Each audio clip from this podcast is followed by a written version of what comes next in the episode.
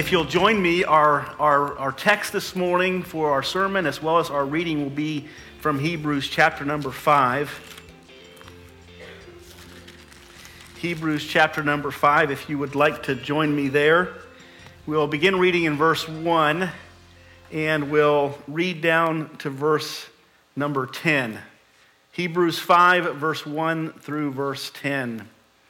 The scripture says, For every high priest is chosen from among men and is appointed to act on behalf of men in relation to God, to offer gifts and sacrifices for sins. He can deal gently with the ignorant and the wayward, since he himself is beset with weakness. Because of this, he is obligated to offer sacrifices for his own sins, just as he does for those of the people. And no one takes this honor for himself but only when called by God, just as Aaron was. So also Christ did not exalt himself to be made a high priest, but was appointed by him who said to him, You are my son. Today I have begotten you. As he says also in another place, You are a priest forever after the order of Melchizedek. In the days of his flesh, Jesus offered up, him, offered up prayers and supplications with loud cries and tears to him who was able to save him from death. And he was heard because of his reverence. Although he was a son, he learned obedience through what he suffered. And being made perfect, he became the source of eternal salvation to all who obey him, being designated by God a high priest after the order of Melchizedek. The title of this morning's message is Jesus Christ, a Better High Priest. And you see as we go throughout this passage that the high, high, priest or the priestly role is central to what the author of Hebrews is dealing with. And for most of us who have um, lived in a, in a um, church or grown up in a church that is Protestant in nature, um, we don't have a, a, strong connection with the idea of a priest. And we don't go to a priest who intercedes for us on, on uh, intercedes on our behalf to communicate with God or to hear a message from God and deliver it to us. And therefore, we don't understand it perhaps as well as uh, some of the audience in this passage of Scripture would have understood it.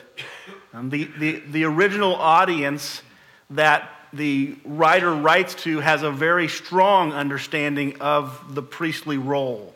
And they're not confused about what a priest did and how a priest interceded on the behalf of the people in relation to God. But for us, it is something that is confusing. It is something that is sometime, uh, sometimes concerning and, and perhaps just met with, with confusion in relation to that intercessory role because um, we don't utilize that, we don't practice that today. And there's a reason why we don't practice that today. It's not because that mediatorial role is not being performed, but it's because that mediating role is being performed by Jesus Christ. Uh, he is the priest that mediates on our behalf.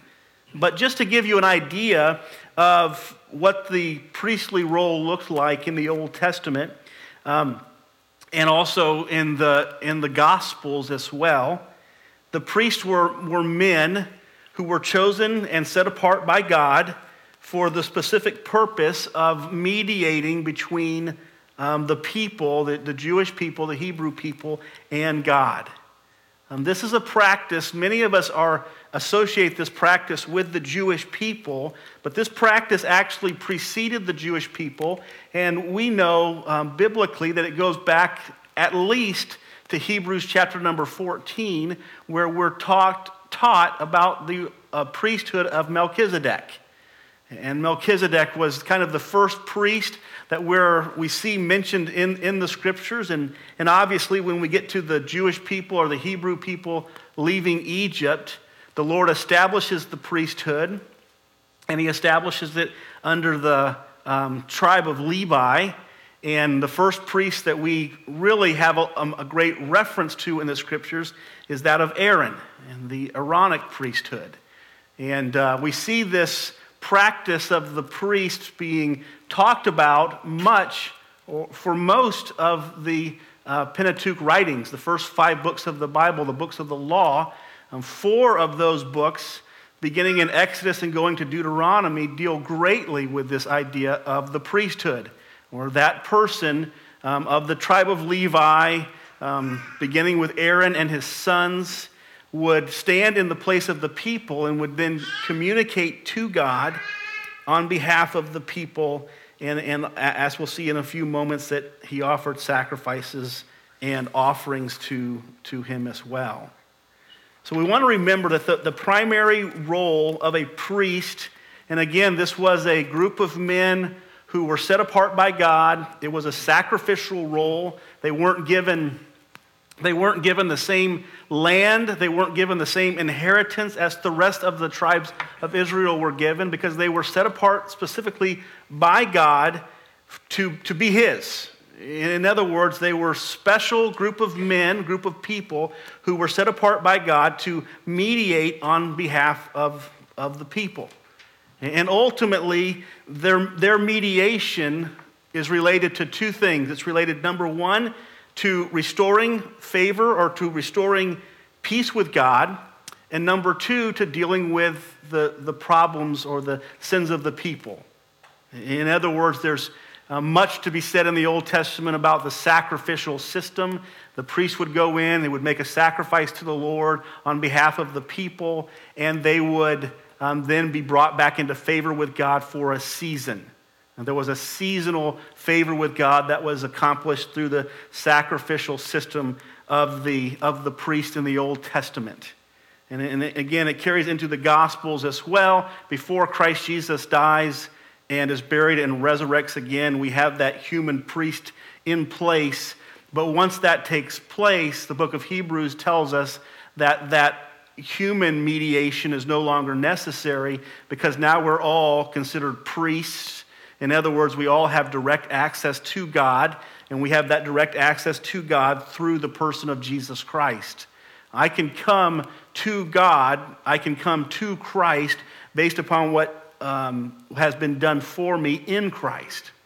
And I can enter into his presence and I can find help and I can find strength, and I no longer have to go through a, a human mediator. And this is why, if you just if you take a moment and uh, relook at your Bibles, it, this is why, if you go back to the, the last verse of chapter 4, the last verse of chapter number 4, you have, um, let us then with confidence draw near to the throne of grace that we may receive mercy and find grace to help in times of need.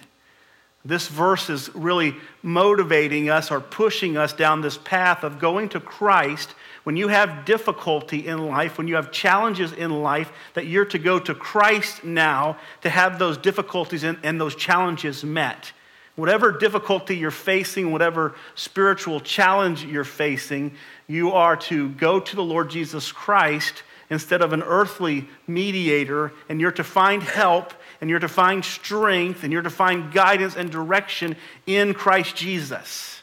He is the fulfillment, if you will, of those Old Testament priests who pointed ultimately to Christ as the fulfillment of those sacrifices and of those gifts. Christ is the fulfillment of those things. And now, because we have Christ living in our hearts, we can now go to Him, we can go to the Father, and we can receive strength and help in difficult times. We're going we're going to take a little break here, and we're going to find out what I have broken.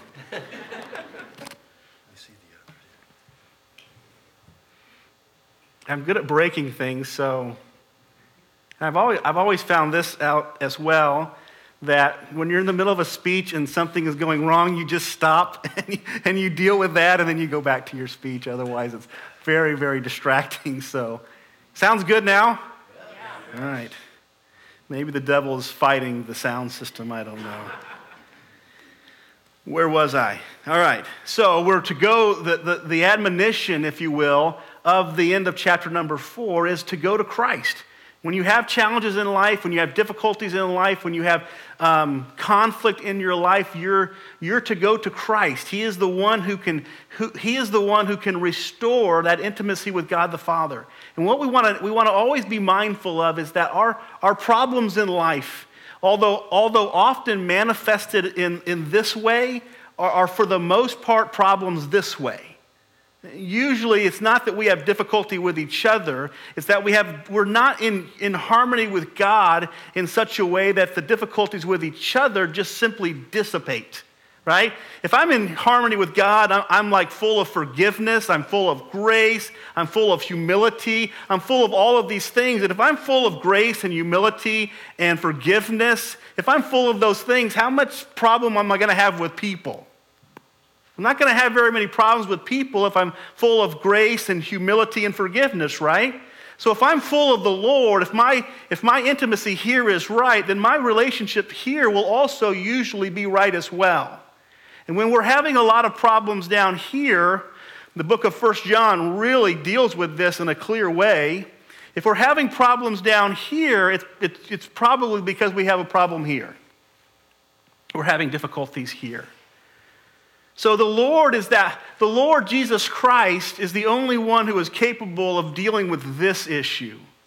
Man can deal with this issue, but, but only Christ can deal with the struggle that we have with our Heavenly Father.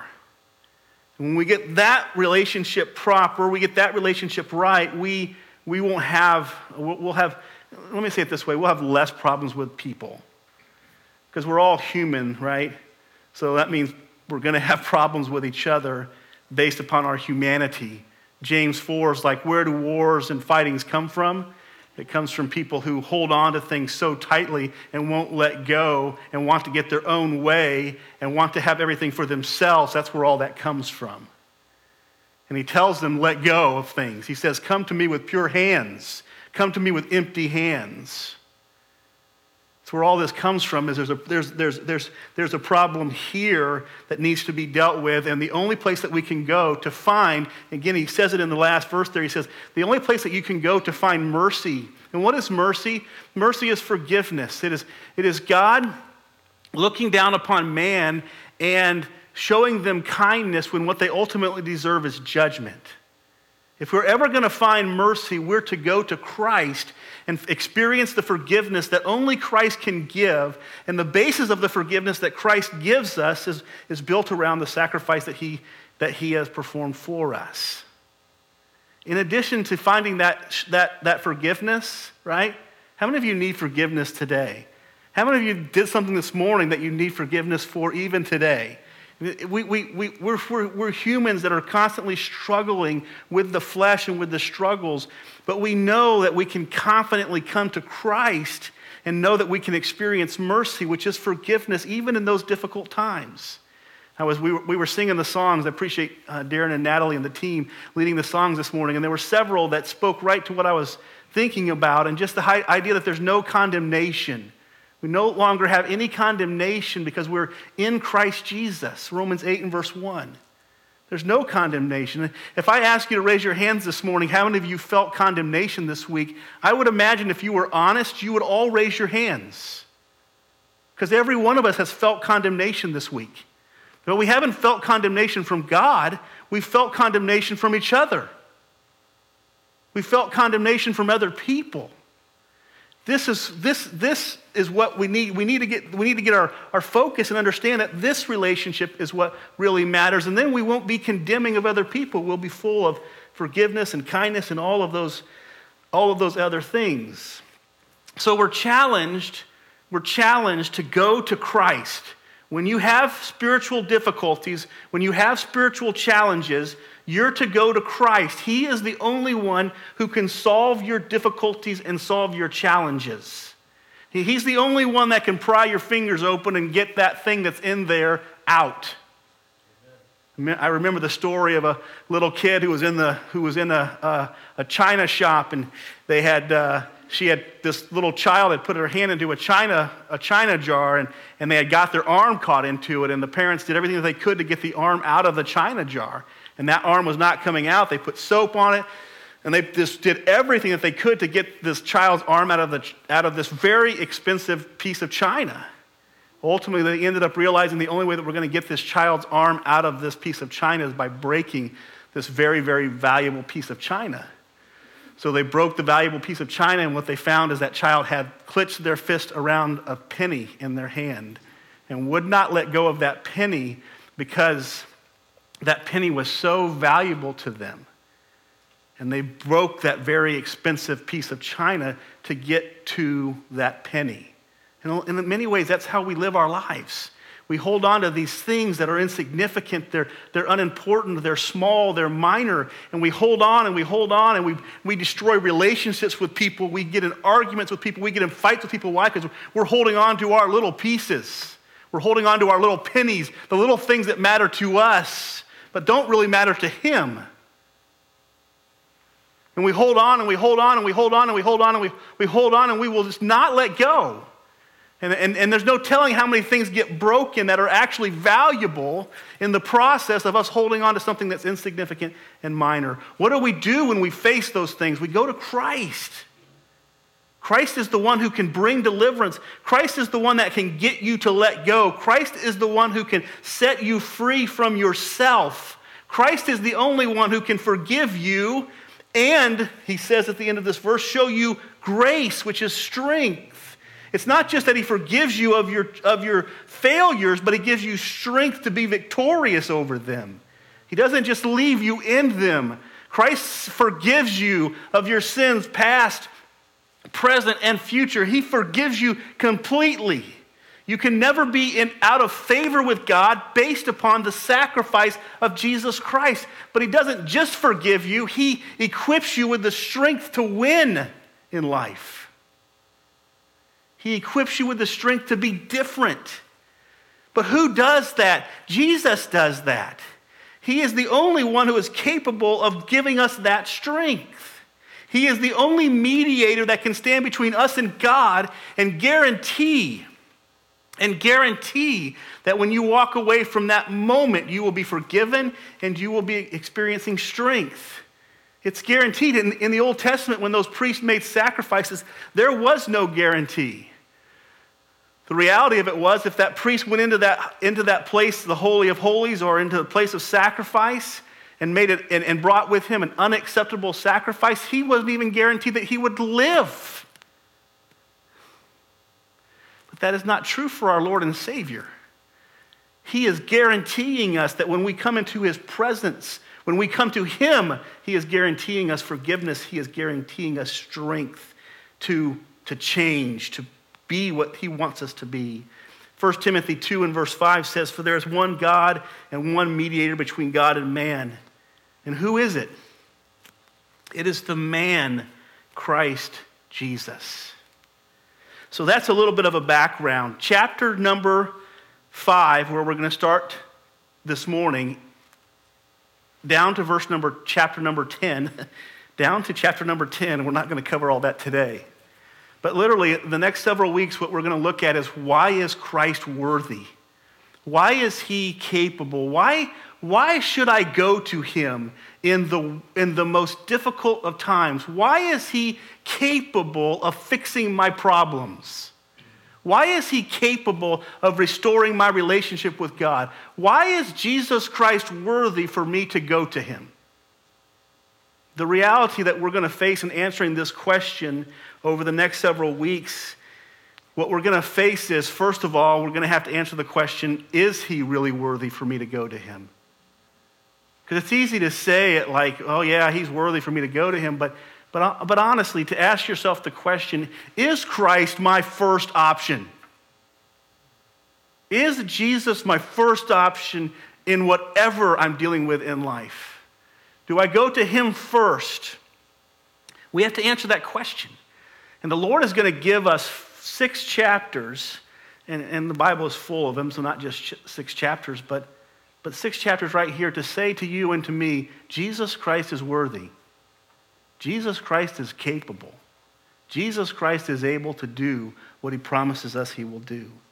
So, this morning, in these 10 verses that we've read, I want to focus on just four things, four thoughts for you to consider that are really, they're really basic, okay?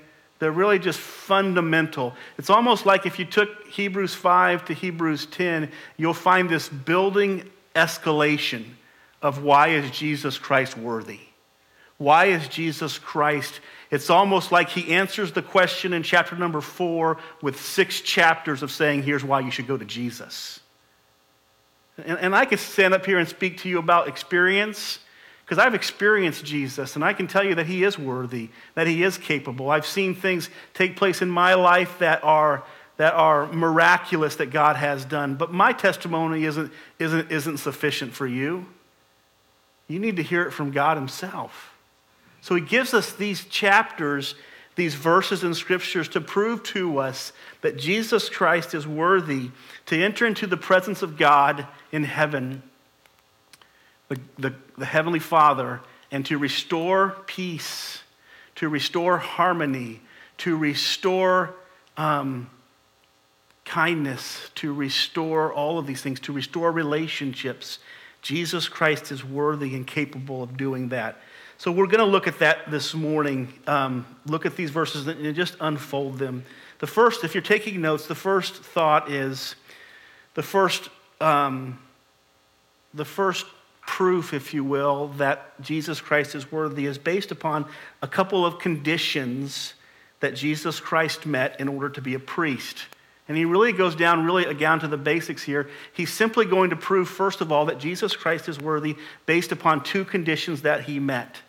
He says in verse number one, For every high priest is chosen from among men. So the first qualification that Jesus Christ is faced with was and is Was Jesus Christ a man? Was Jesus Christ a man? If Jesus Christ was a man, he meets that first qualification. In other words, it wasn't appropriate for angels to stand on the behalf of men and to mediate for men. Um, angels could not mediate for men. Animals could not mediate for men. Nothing other than mankind himself could mediate for man. So, this is a condition that this mediator had to be a man himself. So, was Jesus Christ a man? According to the Word of God, and if you take the Gospels as a, foundation or a basis, you will see a number of reasons, whether it be his birth, whether it be the way that he lived his life, the several needs that he had throughout his life, the fact that he needed to rest on occasion, he needed to eat on occasion. He displays for us in the Gospels a number of different reasons of why the fact that we should embrace that he was, Jesus Christ, was fully man. And again, if Jesus Christ was not fully man, 100% man, it was not, he was, would not be a worthy mediator for mankind. There would have to be a different mediator. And I'm not going to go into Jesus Christ being fully man and fully God this morning. I'm going to focus on Jesus Christ being fully man, 100% man. So don't walk away confused that we do not believe that Jesus Christ is fully man and fully God, but we're going to focus on his priesthood was based upon his being a man. He had to be a man. The priesthood had to come from among men, for men must represent men. 1 John 4 and verse 2 and 3 tells us this By this you know the Spirit of God. Every spirit that confesses that Jesus Christ has come in the flesh is from God, and every spirit that does not confess that Jesus is come in the flesh is not from God. This is the spirit of the Antichrist, which you heard was coming and now is already in the world. In other words, it's important to know that the one area that the Antichrist is going to attack is the humanity of Jesus Christ. In other words, there is no mediator that is capable of restoring you into, a, into, into harmony with God the Father. There is no one capable of restoring that relationship if the Antichrist or the devil can convince us that Jesus Christ did not come in the flesh. These things that the devil attacks have to be marched backwards and marched forward so that we know what they're, what they're, what they're going to ultimately accomplish. Was Jesus Christ a man? According to the scriptures, according to the gospels, Jesus Christ was 100% man. He was worthy and capable of standing in our place because he understood us. He knew what we went through. He went through it himself. There's an article out in the late uh, 90s by this man named Lawrence Mykytiuk. He is a professor of science at Purdue University. The article was entitled, Does Jesus Exist? Searching for evidence beyond the scriptures. It's not just the Word of God that proves Jesus Christ exists, although that's enough for me. I don't need any additional evidence that Jesus Christ exists, but there is evidence that Jesus Christ exists beyond the scriptures. One of the unique things, even about false religions, is most false religions believe that Jesus Christ existed as a man. Most false religion have some place for Jesus Christ in their historical perspective. Here's this man's con- conclusion. He says, as a final observation, um, in New Testament scholarship generally, a number of specialists consider the question of whether Jesus Christ existed to have been finally and conclusively settled in the affirmative. And he was agreeing with that statement. This is a scientist, a science teacher that agreed with the statement that Jesus Christ's existence as a man is in the, infer- is in the affirmative. In other words, they accept that. Jesus Christ had to exist as a man in order to fulfill this role of priest, of mediator, the one who stands between us and God and mediates on our behalf. This is requirement one. He met it. Requirement two, in regards to the conditions that were met, is found as you read on. He says, from among men and is appointed to act on behalf of men in relation to God. And I want to just stop there there are several other uh, phrases throughout this um, passage that deal with this, but the second thought is not only is he um, had to be a man, but he had to be appointed by God. Jesus Christ or any priest in the Old Testament had to be appointed by God in order to be accepted as that mediator, the one who stood in between. You'll see um, if you read when you get home throughout this passage of Scripture there are, there are several terms that are used, such as uh, chosen, um, appointed. Uh, let's see here. Down at the end, it talks about designated. Um, there are several terms that are used throughout this, this passage that are descriptive of Jesus Christ entering into this position of priesthood or mediator. In each one of those cases, it is the passive tense of the verb which simply means that it is something that has happened to Christ. It is something that has been done to him and not something that has been done by him. In other words, Christ's work as mediator for mankind was something that he was called to, something that he was chosen for, something that he was placed in. And we see this throughout the book of John as he talks about coming to do the will of the Father. That when he speaks, he doesn't speak his own words, but he speaks the words of the, of the Heavenly Father. He was, he was commissioned. Jesus Christ was commissioned into this world by the Father to carry out this mediation work. He was a man, fully man, and he was commissioned by God. He was given the role and the responsibility by God to be in this high priestly position. He says it in, our text at verse number five. Um, so also Christ did not exalt himself to be made a high priest, but was appointed by him who said to him, You are my son, today I have begotten you. And this word begotten here, it means the idea of appointing. It means to place in a position, and it goes directly not with Christ's birth, but with Christ's resurrection. It's referring to Christ's resurrection, in that in his resurrection, we now have a sufficient mediator. And then he goes on to say, You are a high priest after the order, order of Melchizedek. These are both quotes from Psalms, and they both are God speaking. God has commissioned Christ to stand in this position, to stand in this role as mediator between God and man, to stand on our behalf, to, to represent us to God. He has been chosen to represent us to God. And not to represent everybody to God, but to represent those who believe and those who embrace Him. And we'll look at that here in a few moments. This representation, all, all men are represented by Adam, and some men are represented by Jesus Christ. The representation of Adam is that of sin. All have sinned and fallen short of the glory of God. We're all born into that sinful nature that Adam um, accomplished or, or did for us. And we're all represented by Christ by, by faith and by obedience. So he was appointed. Listen to this verse in Philippians 2, verse 9 and 10.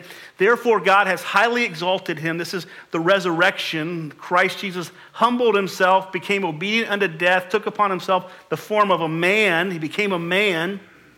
He took upon human form. He says, And God hath highly exalted him and given him a name that's above every name, that at the name of Jesus every knee should bow and every tongue should confess that Jesus Christ is Lord of all.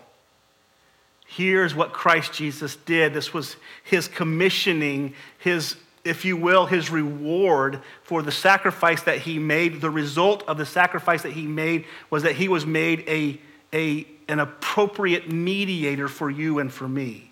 He can stand on our behalf in the presence of God and mediate for us.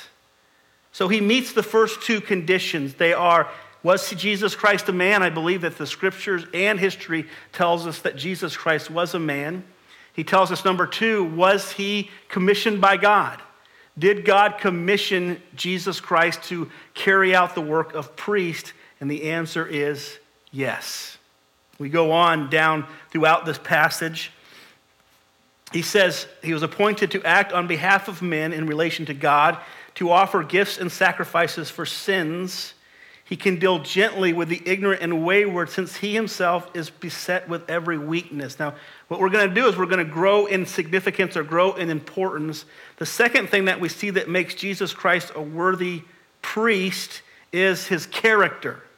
We have him in his conditions, first of all, and now in his character. The Bible says about the priest in his character is that he was able to deal with mankind. And the Lord points out two different types of sinner in this text. He talks about the ignorant sinner, and he talks about not, not just the ignorant, but also the deceived sinner. The, the word that he uses here is the wayward. And the word literally means somebody who has been led away. So both of these are one has been deceived by the devil, and the other one is somebody who sins because they simply don't know.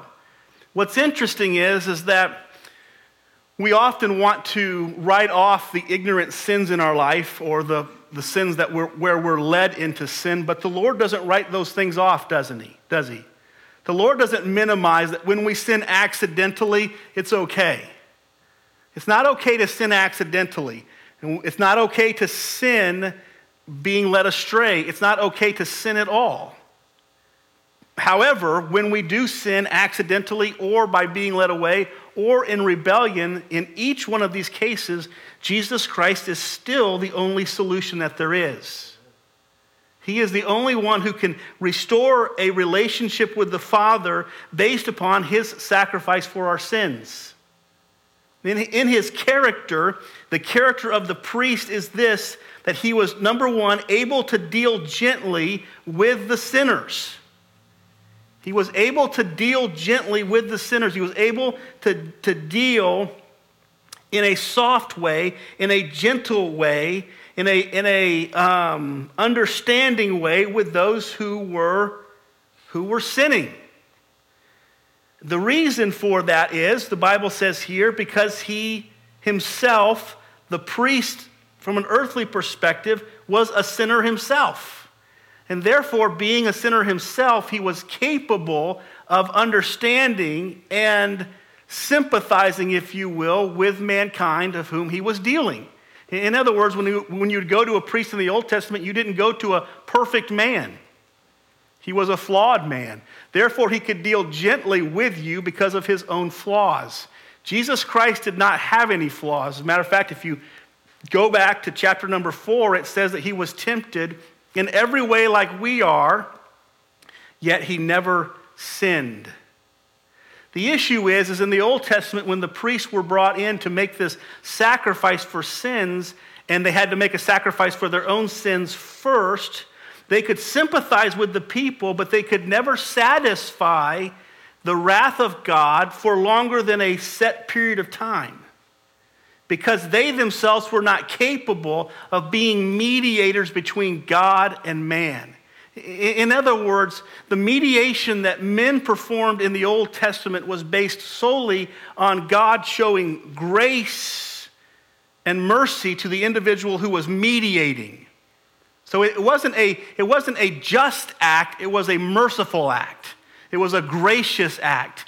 In the New Testament, when Jesus Christ becomes mediator for mankind, it's a gracious and merciful act for mankind, but it is a just act for Jesus Christ to stand in the place of mankind. In other words, the, the, the satisfaction of God's wrath towards sins is not based upon mercy and grace, it's based upon justice as well because the satisfaction is built around Jesus Christ fulfilling God's requirements and God's, and God's wrath towards our sins. This is why 1 John 1 9 says, if we confess our sins, he is faithful and, and just.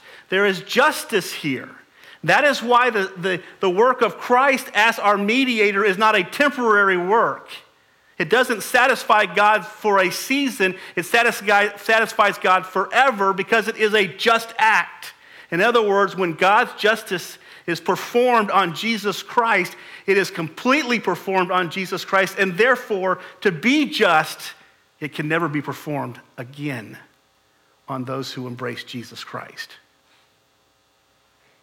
It's an act of justice which makes it which makes it long term. How can it be an act of justice? because Christ Jesus was sinless. He did not commit any sins of his own. He was able to, in his perfection, embrace, bear, Isaiah 53, our sins for us and satisfy God's wrath towards our sins. This is the character of the work of Christ. The character of Christ, he's able to deal sympathetically with us, he's able to deal gently with us, not because he has sins himself, but because he was beset, as was said in the verses before, he was beset with every struggle that we have. He was beset with every struggle that we have. He was beset with every temptation that we face, yet he did not sin. He felt the temptation to its core. So, the character of Christ, he's able to sympathize with us because he had, he experienced human weaknesses. He's able to be gentle with us because he experienced these um, temptations, but yet he himself did not fall prey to those temptations and sins. So the character of Christ is, is, is sufficient, is appropriate for that of a priest, somebody who mediates on our behalf. The third thought this morning is the class of Jesus. This specifically deals with his work. The Bible says that the priest's main purpose was to act on behalf of men. And this is an important word. It means to act in their place, to act for their benefit. Okay, to, to, to whatever the high priest did, he did it for the benefit, or the priest did for the benefit of the people. And in the Old Testament sense, he did it for the benefit of himself. Christ Jesus obviously did it for the benefit of the people. What was the, what was the um, duty of the high priest? It's very simple to offer gifts and sacrifices for sins. This was the main responsibility of the priest. He would go in and he would make sacrifices and he would give gifts to God in order to restore some type of a relationship, some type of a favor with God. And this was his main responsibility. This was his main duty. This was his, his main role.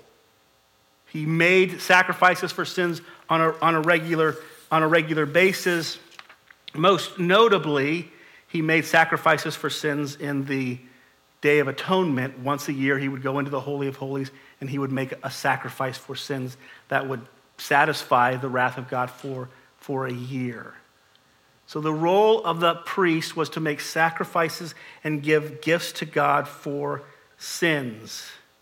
Did Jesus Christ accomplish this task? Did Jesus Christ carry out this task? He not only accomplished this task and carried it out, but he did it to an elevated level. This is a, another statement where Jesus Christ meets the requirements of the priesthood, but also exceeds them. He goes beyond them. Here's what he says um, in verse number two, uh, one. He says that his, his, his purpose was to work on behalf of men in relation to God and to offer gifts and sacrifices for sins. Verse number seven, he says, For the days of his flesh, Jesus offered up prayers and supplications with loud cries and tears to him who was able to save him from death. And he is now, um, and he was heard because of his, because of his reverence. So you have this offering that's being referred to. The priest were to offer sacrifices and gifts to God to satisfy God on behalf of the people. Jesus Christ, as a priest, was also going to offer sacrifices and gifts for our sins. Here's the difference Jesus Christ offered himself for our sins. Jesus Christ was not only the high priest that came into the Holy of Holies to make a sacrifice for sins, the Bible says that Jesus Christ was also the lamb that was placed on the altar and, and sacrificed for our sins. It was the blood of Jesus Christ that was sprinkled on the mercy seat to satisfy God's wrath towards mankind's sins. So, Jesus Christ, uh, the reference here in verse number seven is to the Garden of Gethsemane. It's, it's very simple. As you see the, the tears the Bible talks about in the Garden of Gethsemane, that he sweat as if, as if it were great drops of blood. His prayers were so intense, the intenseness of the moment was so intense that Jesus Christ uh, was sweating as if it were blood drops. So the reference here is here is the sacrifice and offerings that the priests made on a regular basis. Here is Jesus Christ. He's making sacrifice and offerings for our sins, but he's not just making sacrifices and offerings for our sins. He is sacrificing himself for our sins. He placed himself on the altar to satisfy God's wrath towards our sins. And when Jesus Christ paid and satisfied God's wrath towards our sins, we see in Hebrews chapter number 9 that his blood, his sacrifice was taken up into heaven and it was sprinkled on the mercy seat and it satisfied God's anger towards all uh, God's anger towards mankind who believed and embraced Jesus Christ. He sacrificed himself, he gave himself up for our sins. And because of this, we have an eternal sacrifice for our sins. Because this, we have a mediator that is able to stand between us and God and mediate on our behalf in, a, in, in an effective way, in an, in an eternal type of way. So, in regards to the class of his work, again, we have this elevation. Sacrifices were made and gifts were given to God in the Old Testament that brought him into favor with his people for a season. There was a gift and a, and a sacrifice that was made in Christ Jesus that satisfies God's wrath and brings God's people into favor with him, not temporarily, but eternally. It satisfies God's wrath forever. The scripture says here that he is, was able to give them eternal life, eternal salvation based upon this sacrifice that he made. We have a mediator now that can stand between us and God and who has completely satisfied God, and therefore we are in favor with him.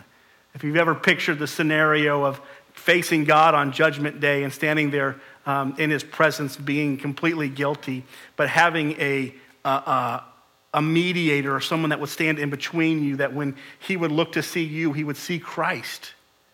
And therefore, there would be mercy, there would be forgiveness based upon the fact that his justice has been satisfied in the person of Christ. And then you are accepted and you are received because what Jesus Christ has done for you. It is the satisfaction of God in Christ that makes us one of his own, that makes us one of his children. So Jesus Christ in his humility, Jesus Christ in his humanity mediated for his people as the Son of God. He calls him his son here, which brings an intimacy and relationship. In his humanity, he offered himself as a gift and a, and a sacrifice. And as a high priest, he was eternal in his, in, in his mediation. He refers to him as, after the order of Melchizedek, which is um, an Old Testament back in Genesis 14. We are. It's hard to stop at this point without, without stopping for good.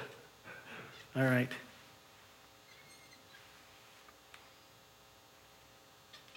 All right, we good? I don't think this one's on, though. No, I'll get it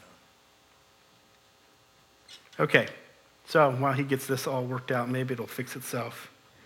So he offers himself for our sins as the eternal mediator for our sins. The last thought this morning is the last thing that defines Jesus Christ as a worthy high priest is what he conquers or what, he con- what uh, conquest he has in relation to um, his priestly work.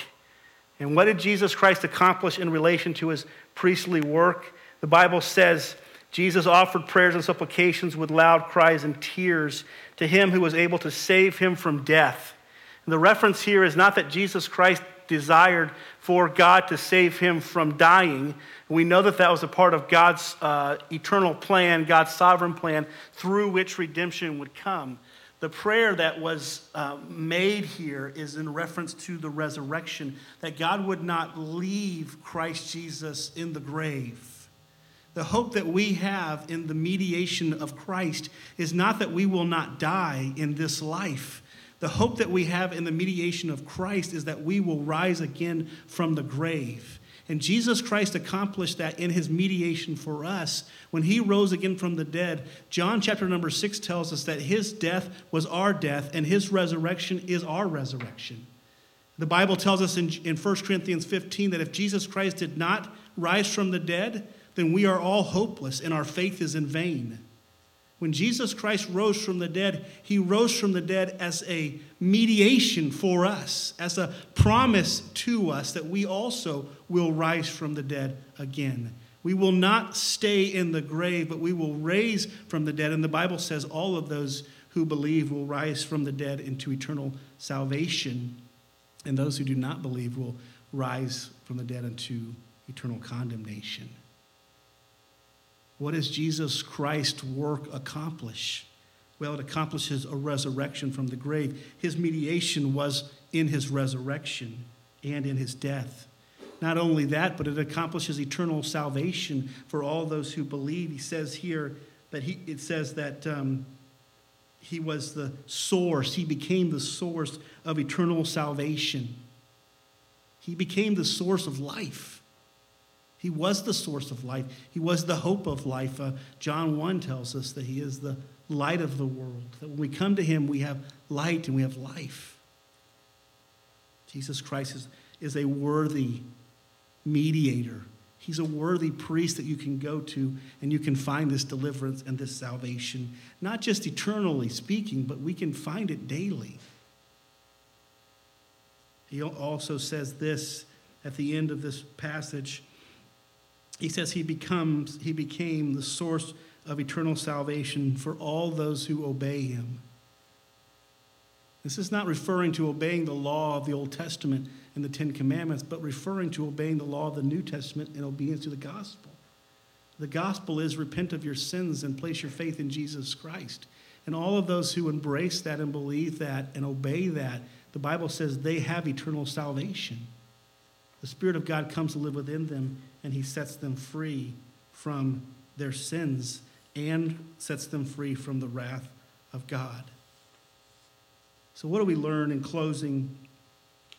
What we learn from this text is just simply threefold. Number one is our problems are mostly spiritual problems. Our problems are mostly spiritual. The Bible says in Isaiah 59, verse 2, that our sins have separated between us and our God.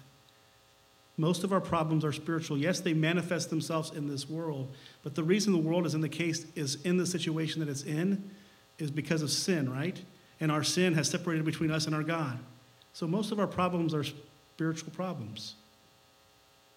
Most of them are spiritual. The only solution to a spiritual problem is that there be a mediator. And the only mediator that is worthy of us coming to him and capable of dealing with our spiritual problem is Jesus Christ. He is the only one who is who has fulfilled and met all of the requirements, not just to bring temporary satisfaction to the Father, but to bring eternal satisfaction from the Father towards his people. Problems are spiritual. Solution is mediation. Christ is the only mediator. The call for us this morning is to submit and to obey. It is to bow our knee before, it, it, honestly, this morning, if you're here, your call is to bow your knee before the sovereign hand of Almighty God.